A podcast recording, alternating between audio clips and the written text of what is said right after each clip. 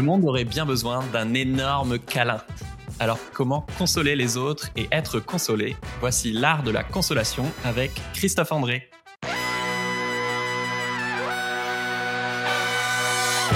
Bienvenue dans Soif de Sens, des histoires d'humains qui changent le monde. Chaque semaine, je reçois un invité écolo, féministe ou solidaire pour t'aider à incarner le changement, te redonner foi en l'humanité.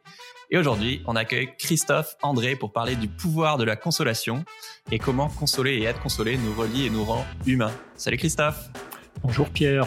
Alors, je te présente en 10 secondes. Tu es euh, médecin psychiatre, désormais euh, à la retraite, spécialiste de la psychologie des émotions et de la méditation pleine conscience. Tu as grandi à Toulouse, euh, comme moi. Il fallait que je le cale parce que quand j'ai appris ça, j'étais trop fier. Et à mes yeux, tu as beaucoup contribué euh, à pas mal de choses, mais notamment à rendre la médecine euh, plus humaine. Et tu le prouves avec ton dernier livre, Consolation, dont on va parler, celle que l'on donne et celle que l'on reçoit.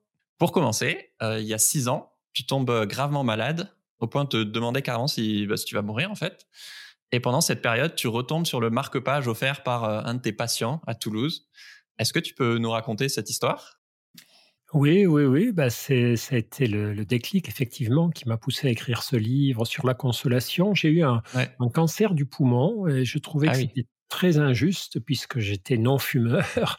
Mais bon, voilà, comme tu le sais, la, pollution, euh, on est en train de s'apercevoir que la pollution dans les villes provoque un cas nombre de cas très importants de, cancer des non-fumeurs, mais bon, ça c'est un autre problème. je crois que c'est 30 000 morts. Et donc, bah, évidemment, j'ai eu très peur. C'est pas, c'est pas le, aucun cancer n'est agréable à, à, avoir, mais celui-ci pose beaucoup de problèmes. En, tout cas, euh, j'ai pensé donc à ma mort. Et, alors, j'ai commencé à ranger un peu mes affaires en me disant, bon, je sais pas trop comment ça va finir cette histoire, mais mets un peu d'ordre dans tes affaires pour pas trop casser les pieds de, de tes filles et de ton épouse si par hasard tu devais mourir. Et en rangeant mes livres, de psychiatrie. Ah donc c'était vraiment en rangeant tes affaires comme si, euh, d'accord, c'était pas juste y traîner sur ton bureau, c'était... Euh non, non, non, non, non, c'était, je me disais, bon, euh, voilà, quand quelqu'un meurt et qu'on se retrouve avec un, bazar bah administratif, voilà, ça augmente le chagrin, enfin, ça rajoute des ennuis au chagrin, c'est utile. Bon, bref, je tombe sur un livre que je m'apprête à donner et je tombe sur ce marque-page dont tu parlais, qui était le marque-page euh, que m'avait offert un patient. Alors, il, il me l'avait offert dans un livre. C'était un patient, le pauvre, il avait plein de problèmes, il était très charmant, mais il était toxicomane, kleptomane, enfin tout ce que tous les malheurs du monde sur ses épaules. Et euh, il avait volé ce livre, évidemment, il me l'a avoué après. mais c'était très gentil, il me l'offrait avec un marque-page, me disant que je le consolais, qu'à chaque fois qu'il me voyait, je le consolais. En gros, je me souviens pas exactement, j'ai recopié ça, ça dans le livre. Et j'ai repensé à ce patient et tout à coup, je me suis souvenu effectivement de ma de ma détresse face à lui. C'est-à-dire, j'arrivais pas à le guérir en réalité. Euh, c'était un cas compliqué. Je faisais de mon mieux. Je crois qu'il faisait de son mieux aussi, mais je n'arrivais pas à le guérir. Il restait de temps en temps avec des bouffées dépressives, des crises d'alcoolisme, des, comme ça, des, des, périodes de kleptomanie épouvantables. Mmh. Et pourtant, il revenait me voir. Et à chaque fois, je me disais, mais pourquoi il revient? Puisque je peux pas le guérir. Et et en fait, là, en relisant ce petit marque-page, j'ai compris que je le guérissais pas, mais je le consolais. C'est-à-dire, malgré mon impuissance, je lui faisais du bien. Et euh, il avait l'intuition que personne, de toute façon, ne pourrait le guérir. Alors que là, il avait trouvé un psy avec qui il s'entendait bien, qu'il aimait bien. Moi, j'aimais beaucoup ce, garçon et, et qui le consolait. Et tout à coup, j'ai compris que j'avais passé ma vie non seulement à soigner en tant que médecin, ça je le savais, j'en étais mmh. persuadé, j'en étais, voilà, c'était mmh, passionnant, j'étais très content d'avoir fait ça, mais que j'avais aussi fait autre chose sans le savoir, que j'avais beaucoup consolé mes patients. Euh, et là, ça a commencé à, prendre feu dans ma tête en me disant, ben voilà, tu es à ton tour aujourd'hui dans une position de patient euh, qui n'est pas sûr de guérir, tu reçois des soins de la part des, personnes qui s'occupent de toi, des équipes de cancérologie, mais tu ne sais pas comment ça va finir. Et, je sentais bien qu'il ne fallait pas que des soins, mais que j'avais aussi besoin de cette fameuse consolation. Donc ça a été le point de départ, mmh. effectivement. Oui, tu disais que bah, quand on frôle la mort, euh, bah, la beauté de la vie te saute plus aux yeux parce que tu risques de la perdre et que ce soit effectivement un, un mot d'encouragement d'un soignant, un sourire ou un paysage, euh, ça te faisait énormément de bien. quoi. Absolument, c'est-à-dire c'est toujours cette espèce de, situation ironique. On passe notre temps à vivre en oubliant qu'on va mourir et du coup on gaspille des tas de moments et il faut parfois que le drame, l'adversité nous frappe pour qu'on ouvre les yeux sur le fait que simplement vivre, même avec des petits ennuis, des petits soucis, des gros ennuis, des gros soucis, c'est une chance. Et c'est toujours mieux de vivre que de ne pas vivre, d'exister plutôt que de ne pas exister. Si on était sage, on n'aurait pas besoin d'attraper un cancer ou de traverser un deuil pour ça, pour réaliser ça. Mais comme nous ne sommes pas sages pour la plupart d'entre nous, c'est le, le seul bienfait, si j'ose dire, de l'adversité, si on lui survit, c'est qu'elle nous ouvre les yeux sur le fait que la vie, c'est quand mmh. même un truc extraordinaire à, traverser quand même. je pense que tu n'étais pas le moins sage avant d'avoir ton cancer quand même. Hein,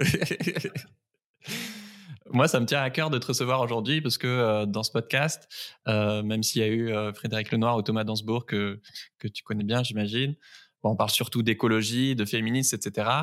Mais à chaque fois, comment je choisis mes invités et ce qui me touche chez vous, c'est que vous nous reconnectez à notre humanité et c'est pour ça que j'adore ce sujet, parce que clairement, j'ai pleuré en lisant ton livre. J'ai pleuré de, bah, de beauté, de tristesse et de joie, tellement c'est humain, justement. Alors, euh, merci. Merci à toi. Et je me demandais, selon toi, pourquoi consoler ou être consolé, c'est quelque chose de profondément humain? Bah, C'est un acte euh, qui est très touchant, la consolation, parce que si on définit, c'est pour rappeler quand même la définition de la consolation, c'est tout ce qu'on propose à quelqu'un quand on ne peut pas résoudre son problème, quand on ne peut pas supprimer l'adversité qui le frappe. Euh, si je console un ami endeuillé, si je console un ami qui a été abandonné par son conjoint, si je console un ami malade, je ne peux pas ressusciter la personne qui est morte, je ne peux pas faire revenir le conjoint, je ne peux pas supprimer la maladie, mais je sais aussi que je ne peux pas laisser la personne toute seule et qu'il faut que je sois là, que je dise quelque chose, que je fasse ou que je propose euh, ma présence, mon affection. Et c'est ça l'esprit de la consolation, c'est je suis impuissant à supprimer la peine qui frappe cette personne, mais je veux quand même euh, qu'elle ne traverse pas cette adversité toute seule et je veux être à ses côtés. Et le, philosophe qui a le mieux sans doute euh, résumé l'esprit de la consolation, c'est André Comte-Sponville, qui a mmh. dit la consolation, elle est toujours nécessaire et toujours insuffisante. Elle est nécessaire parce que effectivement, lorsque quelqu'un est dans la peine, dans la détresse, dans le chagrin, ne pas venir à ses côtés, c'est doubler cette peine, cette détresse et ce chagrin. Toutes les épreuves que nous traversons dans la solitude, sont encore plus difficiles que celles que nous traversons en, étant accompagnés. Mmh. Même si dans l'épreuve, on est toujours seul. Personne ne peut traverser une épreuve à notre place, mais savoir qu'on est aimé et soutenu, c'est tout de même euh, quelque chose qui allège un petit peu le, poids.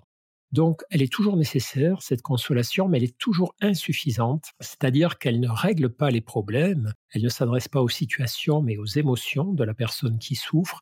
Et elle est toujours insuffisante aussi parce que euh, ça n'arrive jamais finalement qu'on aille consoler quelqu'un et qu'après nous avoir écouté, ils nous disent ah ça y est, je vais beaucoup mieux, je suis totalement consolé. Ça marche pas comme ça. C'est une sorte de, remède à long terme, la consolation. On vient consoler un proche qui pleure, non pas pour l'empêcher de pleurer, mais pour lui permettre de pleurer avec nous, de pleurer non pas seul, mais accompagné. Et on sait bien que le chagrin sera toujours là après qu'on ait tenté de le consoler. Mais on sait aussi que un petit quelque chose lui aura été donné, dont il fera peut-être un support, dont mmh. il comprendra peu à peu que c'est tout de même une raison pour continuer de vivre et d'avancer. J'adore. En plus, tu as les yeux qui brillent quand on parle, c'est génial.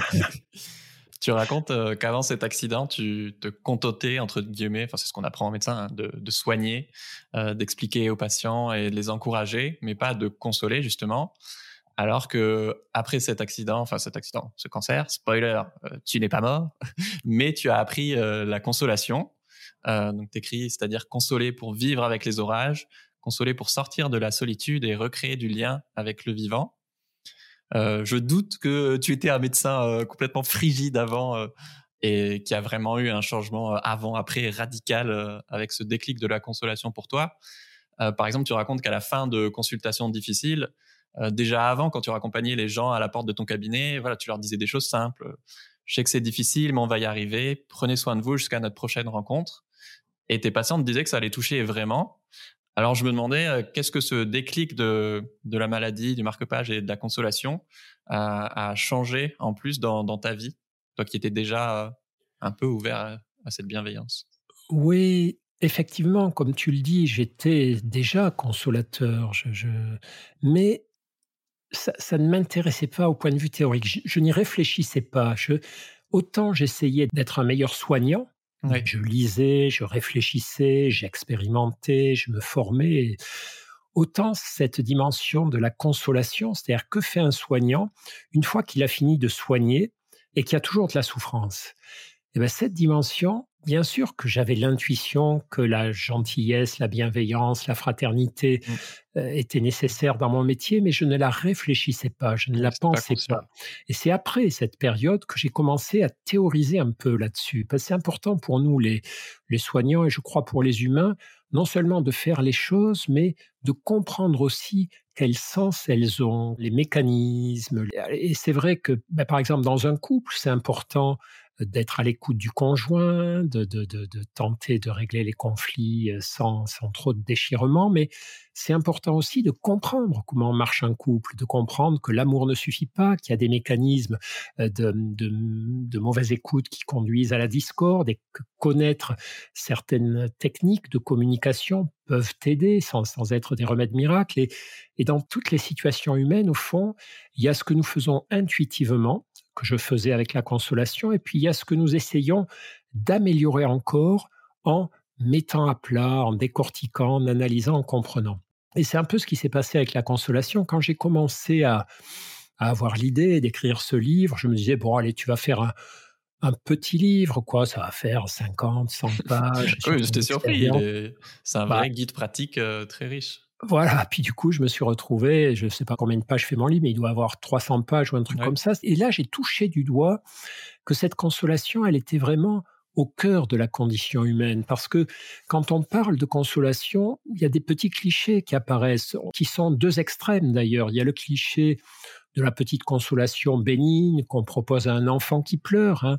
Voilà, on console un enfant qui s'est blessé, qui s'est fait mal, qui a perdu son jouet, qui s'est fait rejeter par les autres. Et petit chagrin, petite consolation, mais voilà, on appelle ça j'ai consolé mon enfant. Et puis à l'autre extrême, il y a les consolations qu'on s'efforce de proposer aux personnes endeuillées. On essaie de, de donner aux personnes endeuillées des raisons de continuer à vivre pour qu'elle ne se laisse pas glisser dans le désespoir ou l'envie d'en finir elle-même. Mais entre les deux, entre les deux, toute notre vie, nous avons besoin des consolations parce que toute notre vie, nous sommes confrontés à des adversités, des maladies, des difficultés, des conflits, des rejets, des souffrances, et ça n'arrête pas. La vie humaine, je dis souvent ça de façon un peu provocante, mais bon, et voilà, parfois il faut provoquer pour ouvrir les yeux des, des personnes, c'est vivre, c'est naître, souffrir, vieillir et mourir. Si nous étions seuls pour affronter tout ça, s'il n'y avait pas entre les moments de souffrance, des moments de bonheur, de fraternité, de, consolation, si tous nos chagrins, toutes nos douleurs n'étaient pas à un moment donné consolés, ça vaudrait pas la peine d'exister. Et la consolation, elle s'inscrit dans ce dont nous avons besoin, c'est-à-dire ce sentiment qu'on n'est pas seul face à cette condition humaine qui, est terrible par certains aspects. Hein. On va tous mourir, ça c'est pas très rigolo, mais euh, on n'est pas seul. On est tous sur le même bateau et, on est là pour s'épauler. On est là pour se faire le plus de bien possible euh, les uns les autres. Et euh, ça c'est merveilleux. et donc cette consolation, je la vois comme un acte de de fraternité, de bienveillance. Donc, oui, euh, ouais, je, la vois comme un fil qui parcourt nos vies tout entières. Et j'ai été surpris moi-même de, voir à quel point on avait tous besoin d'être consolés. Et comment on n'arrête pas de passer du rôle de consolateur, consolatrice, à celui de personne consolée tout au long de notre vie aussi. Il y a aussi un art de recevoir et d'accepter la consolation. T'écris que la consolation, c'est ce qui suspend la souffrance pour redonner goût à la vie. Et donc, c'est mille et une façons de soulager des, petites peines, que ce soit une parole qui nous a blessés quand on a raté un train ou passé une sale journée, ou des peines plus grandes, comme on l'a évoqué, euh, une rupture amoureuse, un licenciement ou un deuil. Par exemple, un jour, tu as, reçu la lettre d'une mère dont, la fille a été assassinée par les terroristes du Bataclan. Mmh. Est-ce que tu peux nous raconter euh, ce qu'elle t'a écrit et comment est-ce qu'on fait pour consoler l'inconsolable? Ouais, ça, c'est le cas. C'est le cas de figure, je crois, où, effectivement il y a le plus grand nombre de personnes qui vont rester inconsolables. C'est-à-dire, ce sont les parents qui perdent un enfant. Parce que lorsqu'on perd un ami, euh, se dire voilà, c'est une adversité, mais ça aurait pu être moi. Lorsqu'on perd un parent, on comprend que c'est dans l'ordre des choses de perdre mmh. nos parents, ils sont plus âgés que nous. Mais lorsqu'on perd un enfant, on est dans quelque chose d'inacceptable, d'inadmissible. Et, et, beaucoup de, de, parents mmh, endeuillés gardent une part d'inconsolable en eux. Donc, le jour où j'ai reçu la lettre de cette maman dont la fille était morte dans les, les attentats du, du Bataclan, j'étais à la fois très touchée par sa confiance. Elle s'adressait à moi pour me demander que faire d'elle finalement. Est-ce qu'elle pouvait être consolée ou qu'est-ce qu'elle pouvait faire pour euh, continuer de vivre malgré ce deuil? Donc j'ai beaucoup réfléchi, puis je lui ai écrit une, longue lettre, une longue réponse que je fais figurer au début du livre, où en gros je lui dis, je commence en lui disant, je suis pas sûr de pouvoir vous consoler. Moi, je ce que vous avez vécu, c'est tellement douloureux que je suis pas sûr de pouvoir vous consoler. Je n'écoutez pas forcément les gens qui vous disent de faire votre deuil, de faire ceci, de faire cela. Faites de votre mieux. Et ce mieux peut-être que il va consister pour vous à rester en lien avec votre fille, à continuer d'être en lien avec elle, de songer à tout ce qu'elle avait de beau, de fort, de bon, à songer euh, à quel point ça a été génial pour vous de passer 20, 25 ans avec elle. Euh, ne restez pas seulement sur l'idée de la mort, mais gardez votre fille en vie en vous. Vivez avec elle et partagez le plus de moments euh, de, votre vie avec elle, dédiés les lui, etc. C'est quand on fait ça, on marche sur des œufs parce que déjà la consolation, c'est délicat. On a toujours peur de raviver les blessures, de dire des mmh. choses qui vont faire encore plus pleurer la personne, c'est délicat quand on a les gens en face. Mais alors quand on écrit, quand tu écris à quelqu'un que tu n'as pas en face de toi, tu ne sais pas dans quel état la personne va recevoir ta lettre, tu ne sais pas comment elle va accueillir tes mmh. paroles.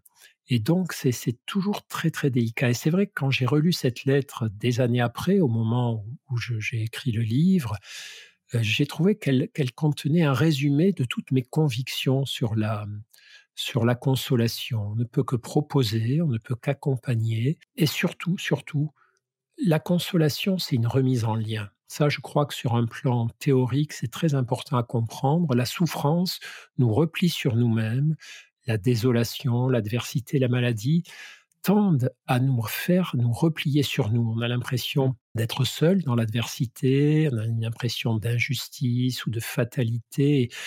Et être consolé, accepter d'être consolé, c'est de son mieux s'efforcer de se remettre en lien avec les autres, avec la nature, de se remettre en lien avec la vie, tout simplement. Et pour les endeuillés, euh, ce qu'on voit, c'est que les endeuillés euh, qui au fond, je ne sais pas quel est le terme qu'on peut utiliser, on ne peut pas dire se remettre d'un deuil, on se remet jamais d'un deuil, mais les endeuillés qui arrivent le mieux à continuer de vivre malgré l'absence de la mmh. personne qu'ils ont perdue, sont ceux qui souvent ont gardé un lien avec elle, et un lien qui n'est pas que un lien de manque, que un lien de douleur, mais qui est aussi un lien de bonheur. Se, se dire finalement, est-ce que j'aurais préféré ne jamais avoir connu cette personne, ne jamais avoir eu cette fille, ce conjoint, ou est-ce que je préfère l'avoir connue et l'avoir perdue mmh. Mais c'est très, c'est très délicat émotionnellement, et c'est pour ah ça que la mmh. consolation, souvent, on a peur d'y aller parce qu'on a peur de pas dire les bonnes choses. Bah, c'est pour ça que c'est bien qu'il y, ait des gens comme toi qui, qui nous permettent de décortiquer tout ça et de, de mettre des mots et, partager des conseils pratiques. Euh, pour clarifier, du coup, euh, consoler quelqu'un, j'ai l'impression que ça peut prendre mille et une formes. Est-ce que c'est juste faire acte de présence et être là pour la personne et surtout l'écouter? Est-ce que pour toi, c'est plutôt euh, avoir des attentions, lui faire à manger? Est-ce que c'est lui faire un compliment ou dire à un proche qu'on l'aime ou, comme tu l'écris dans un passage, euh, lui écrire un SMS si on la connaît pas trop, juste pour dire je pense à toi, je t'embrasse fort est-ce que tu peux nous partager comme ça des exemples très variés de, de formes que peut prendre la consolation ou on pense surtout au câlin, mais en fait ça peut être très varié Ouais, ouais, ouais. Bah, c'est un peu tout ce que tu viens de décrire. C'est-à-dire, le premier obstacle, beaucoup d'entre nous ont peur de mal faire. On a très peur mmh. des maladresses. Alors qu'en fait, le pire en matière de consolation, c'est pas la maladresse, c'est l'absence. C'est ne pas aller vers la personne et, et, ne pas essayer de la consoler. Alors bien sûr, les maladresses, elles peuvent faire mal, elles peuvent euh, accroître la tristesse, elles peuvent euh, mettre en colère. Hein. Si je console mal quelqu'un, euh, ça peut l'énerver, il peut m'agresser, mais c'est de la vie. On remet de la vie, même si c'est sous forme d'une émotion qui agace, etc. L'abandon de la personne, ne pas aller vers la personne, c'est la mort. On, double, on double son chagrin, sa peine, son sentiment de solitude. Donc, mon premier conseil, c'est allez-y, n'ayez pas peur de mal faire. Vaut mieux mal faire que ne pas faire en matière de consolation. Par contre, il y a des étapes à respecter. C'est-à-dire, en général, quand on essaie de consoler quelqu'un, on est trop, on cherche trop à dire des choses qui peuvent apaiser. On se dit, mais comment je pourrais apaiser sa peine en lui disant tel ou tel truc, de relativiser, que ça arrive à tout le monde, que moi aussi j'ai traversé ça. Alors qu'en fait, tu parlais de câlin, très souvent, le premier temps de la consolation, c'est la présence.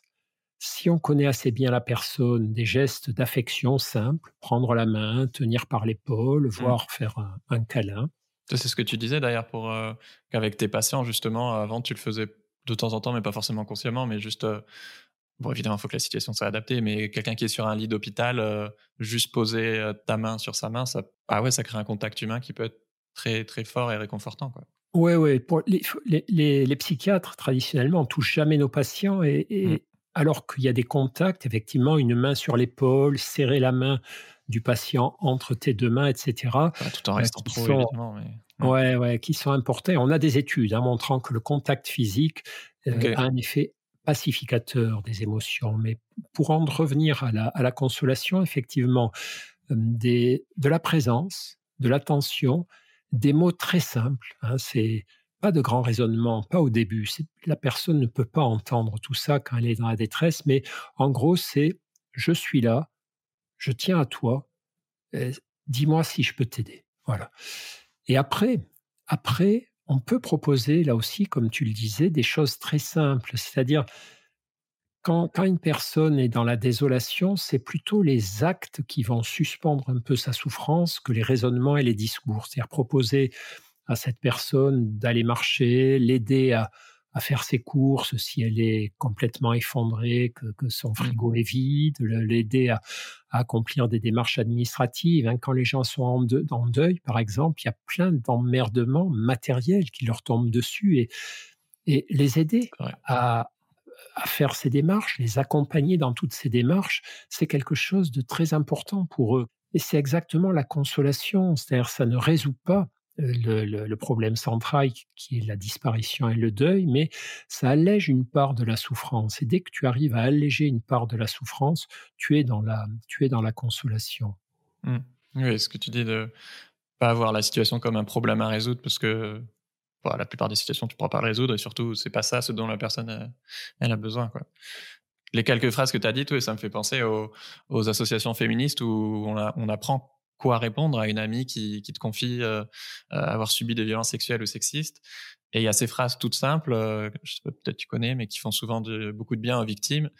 Euh, je te crois, tu as bien fait de m'en parler, c'est courageux, tu n'y es pour rien. Il n'avait pas le droit, la loi l'interdit. Oui, oui, oui. Oui, oui, c'est très important là par rapport euh, aux victimes de, violences, effectivement. Et là, c'est vraiment bien l'époque qu'on vit parce que on est une époque de bascule où effectivement on, on, comprend que toute cette prudence, cette suspicion sur la parole des personnes qui ont été violentées, c'était une souffrance supplémentaire et qui, comme on le disait, hein, qui les, les repousser encore un peu plus dans la solitude, dans la culpabilité, et au lieu de leur offrir un lien, on leur proposait un jugement sur ce qui leur était arrivé. Et même bienveillant, ce jugement était une catastrophe. Là, on est, on commence par l'acceptation inconditionnelle pour mmh. les aider à se sentir moins seuls. Et, et, et ça, c'est, je trouve que c'est bien ce qui est en train de se mmh. passer là aujourd'hui autour, autour, de tout ça. Oui, oui. Ouais, je fais une parenthèse, mais oui, effectivement, les mensonges, ça existe, mais euh, d'après les études, c'est que 2% des accusations de viol. Donc peut-être ce serait mieux d'accueillir euh, d'abord 100% des gens comme si c'était ils disaient la vérité, et puis après on, on creuse quoi. Bien sûr, oui, oui, mais on, avait inversé la règle et l'exception. Mmh, on, avait l'impression que la règle, c'est que c'était des fantasmes et que l'exception était la vraie agression. Mais même les médecins ont eu à faire ce boulot. Hein. C'est, c'est étonnant comment même nous, les soignants, alors qu'on était censé être vraiment à, l'écoute de nos patients, on était influencés par ces jugements euh, sociaux euh, qui tendait à faire remettre en question les, accusations d'agression sexuelle ou de harcèlement, etc. Mmh.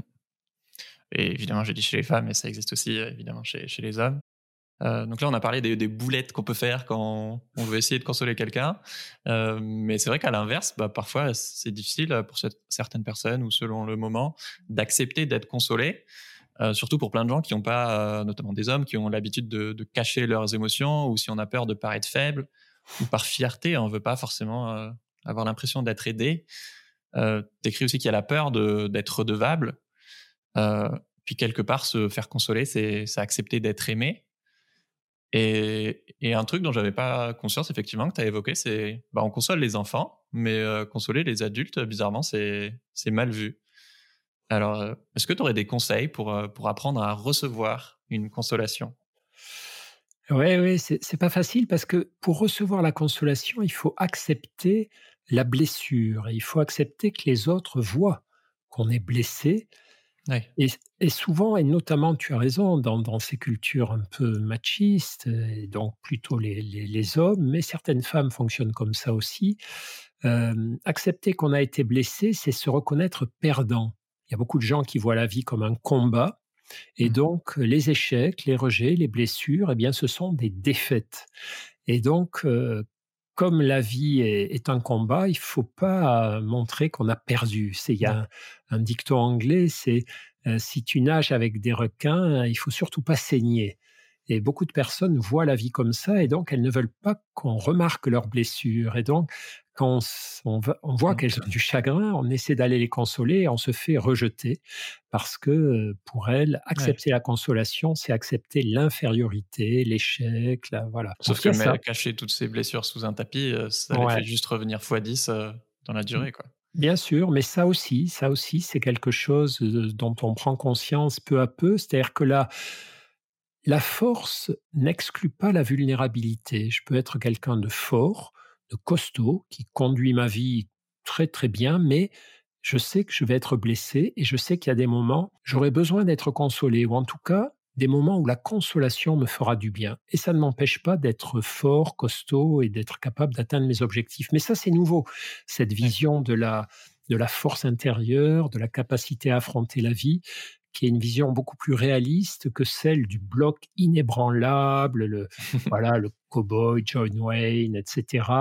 C'est des mythologies euh, dont on a été abreuvé pendant des générations et qui d'ailleurs fluctuent selon les époques. Hein. Il y a eu des époques aussi, euh, au Moyen Âge, les chevaliers pleuraient, euh, s'évanouissaient, et puis deux jours après, ils massacraient une douzaine d'adversaires sur le champ de bataille. Ils avaient intégré qu'on pouvait être en pamoison devant quelqu'un qu'on aimait, etc. et, après, on a chassé ça, et notre époque y revient. Mmh. Mais après, il y a, y a un truc très simple aussi dans la consolation, sur un plan plus psychologique et moins, moins lié à des clichés sociologiques, c'est que la consolation, c'est une intrusion dans mon chagrin. C'est très étrange, hein, mais les, les psys connaissent ça très très bien. Quand tu as du chagrin, il y a presque parfois quelque chose de confortable à rester dans ton chagrin, tes ah, tu es mmh.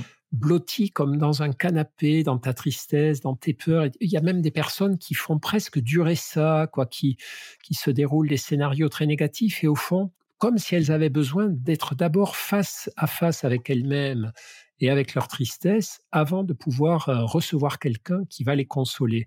Et si on arrive dans ces moments-là, on fait intrusion dans leur phase de digestion du chagrin, leur, leur, et, on les dérange. On rentre, on rentre dans leur chagrin. Et elles n'ont pas envie qu'on les ennuie à ce moment-là. Et, et parfois, il y a des personnes qui ont besoin d'abord de souffrir seules avant d'ouvrir la porte à la consolation. Donc, tu vois, il y a toute une variété comme ça de, profils. C'est pour ça aussi que c'est dur de consoler.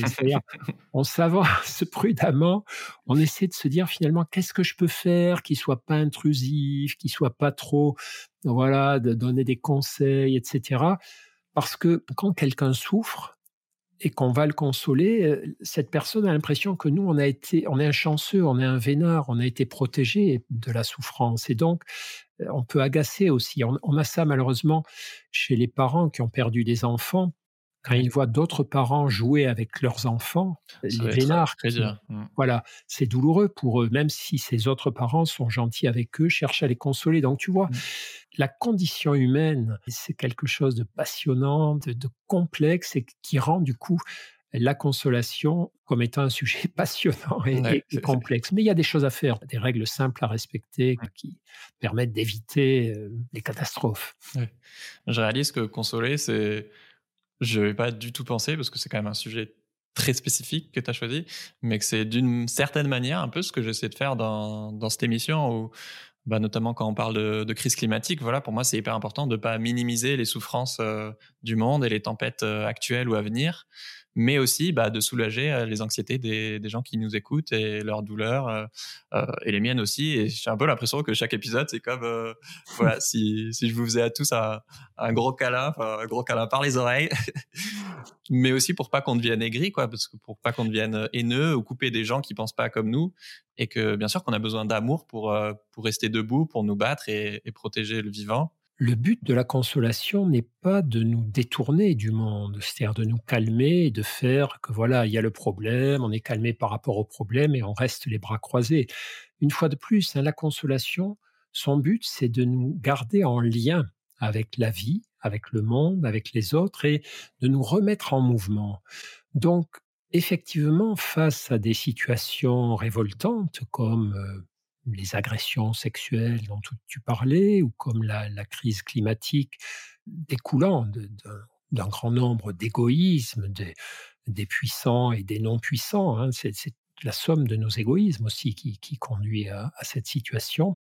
Le but de la consolation n'est pas de, de, supprimer nos émotions inconfortables, de supprimer nos colères, nos, révoltes face à l'injustice ou nos inquiétudes, mais de les apaiser suffisamment pour qu'elles débouchent sur plus de lucidité et plus de clairvoyance quant à ce que nous devons faire. Donc la consolation, elle n'est pas là pour supprimer la souffrance, elle est là pour faire que cette souffrance ne nous empêche pas de mener notre vie là où nous voulons qu'elle euh, qu'elle aille.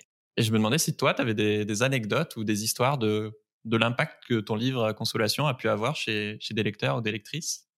Les témoignages que je reçois me disent tous à peu près la même chose. Ils disent euh, merci parce que ça m'a aidé. Ça m'a aidé à continuer de vivre, à reprendre euh, des liens, des activités, des projets, à me tourner de nouveau vers l'avenir, vers l'action, vers le lien. Mmh. Et, là, on est très content on voit qu'on a pu aider à distance comme ça. Moi, j'étais surpris de, lire que tu cites une étude où 70% des 15-30 ans écoutent de la musique pour se consoler. Mmh. Donc, soit avec de la musique joyeuse, mais euh, moi aussi que je le fais euh, beaucoup avec de la musique triste, euh, mélancolique, quand j'arrive pas à pleurer, par exemple, alors que je me dis, je sais que ça me ferait du bien à certains moments. Bah, j'aime bien écouter de la musique triste parce que euh, ça aussi, j'avais lu une étude là-dessus. Voilà, ça fait écho à notre tristesse et du coup, on se sent bah, écouté, accueilli et, et vivant. C'est des émotions. on se sent moins ça. seul. Ça permet de purger notre peine. Et tu vois, c'est ce qu'on disait tout à l'heure par rapport à la consolation comme une intrusion. Dans ces moments où j'ai besoin parce que j'ai du chagrin d'écouter de la musique triste. Si j'ai un copain guéluron qui vient me raconter des blagues, ça ne fait pas. Quoi. Bah mmh.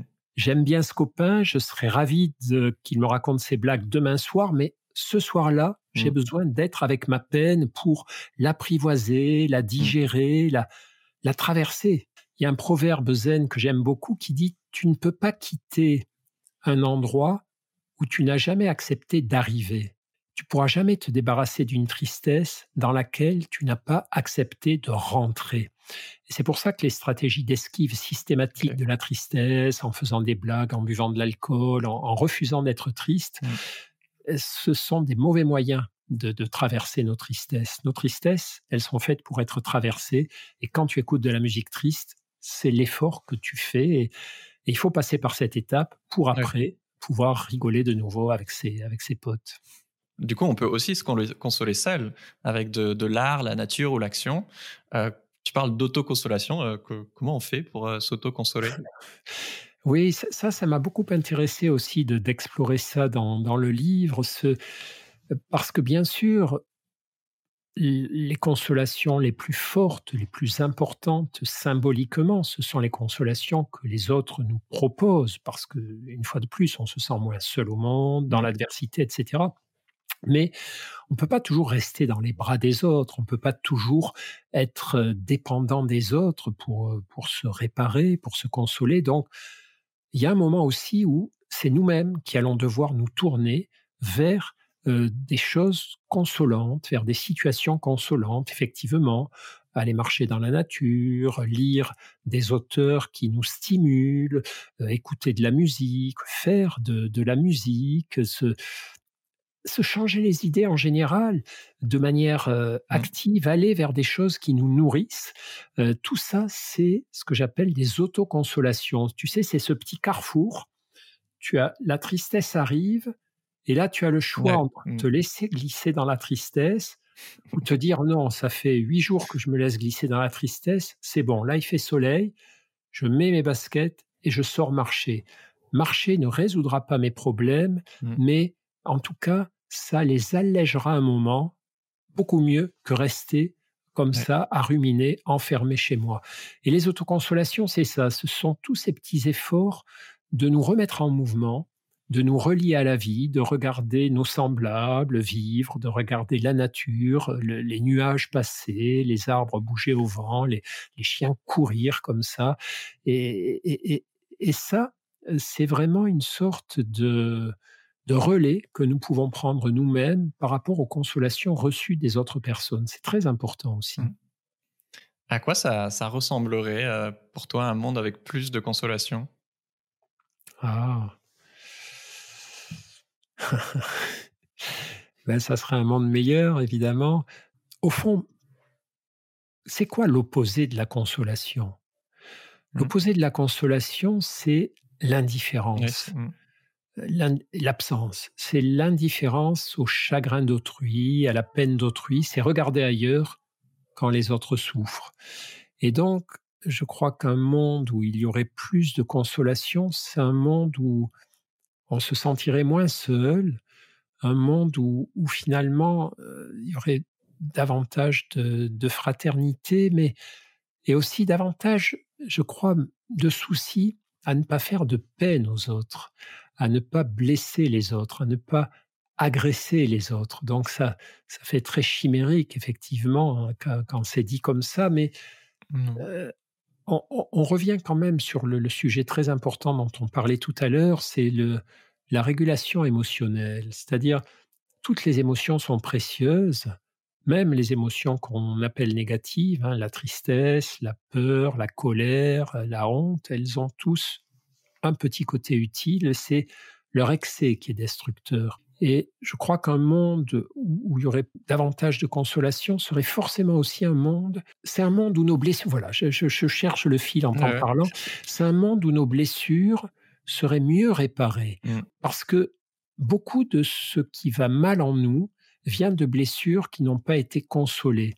Beaucoup de gens agressifs, beaucoup de gens euh, négatifs, beaucoup de gens maltraitants avec les autres sont aussi des gens euh, qui n'ont pas été consolés. Alors, c'est pas une justification. Si je suis maltraitant, je dois être euh, recadré par les mmh. autres et empêché.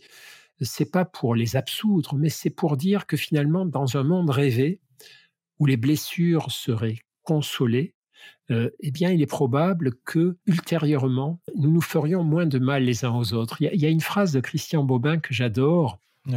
C'est Bobin, donc tu le connais, c'est ce poète euh, génial, mais qui est aussi un, un extraordinaire philosophe à sa manière, poétique. Bobin, il parle à un moment de la vie humaine. il dit un truc, ces trucs choquants, mais qui font beaucoup réfléchir. Il dit, ouais, tout au long de nos vies, nous nous faisons beaucoup de mal les uns aux autres. Et à la fin, nous mourrons. Et donc, tu vois, il rappelle ce que pourrait être une condition humaine où on n'arrête pas de se déchirer, de s'écharper, de se faire du mal, et puis à la fin, tout le monde meurt. Et, et ça, c'est l'opposé de cette société où mmh. on essaie de ne pas faire de mal aux autres, on essaie, quand les autres ont mal, de les réconforter, de les consoler pour que ensuite eux-mêmes ne soient pas tentés de se faire du mal ou d'en faire aux autres. Enfin voilà. Mmh. Bon, il y a du boulot pour arriver à ça. Mais c'est vrai que si on avance un petit peu vers ce genre de société, la vie sera, sera quand même plus belle. Merci beaucoup euh, Christophe André. Euh, je vous mets le lien de ton livre Consolation en description. Euh, ça peut être un merveilleux cadeau à quelqu'un qu'on veut consoler justement. Envoie ce podcast à quelqu'un qui a besoin d'être consolé. Et si cet épisode t'a plu, bah, tu vas adorer celui avec Frédéric Lenoir sur le, le, bonheur ou Thomas Dansbourg sur la communication non violente. Merci Christophe. Ciao tout le monde. Merci Pierre. À bientôt.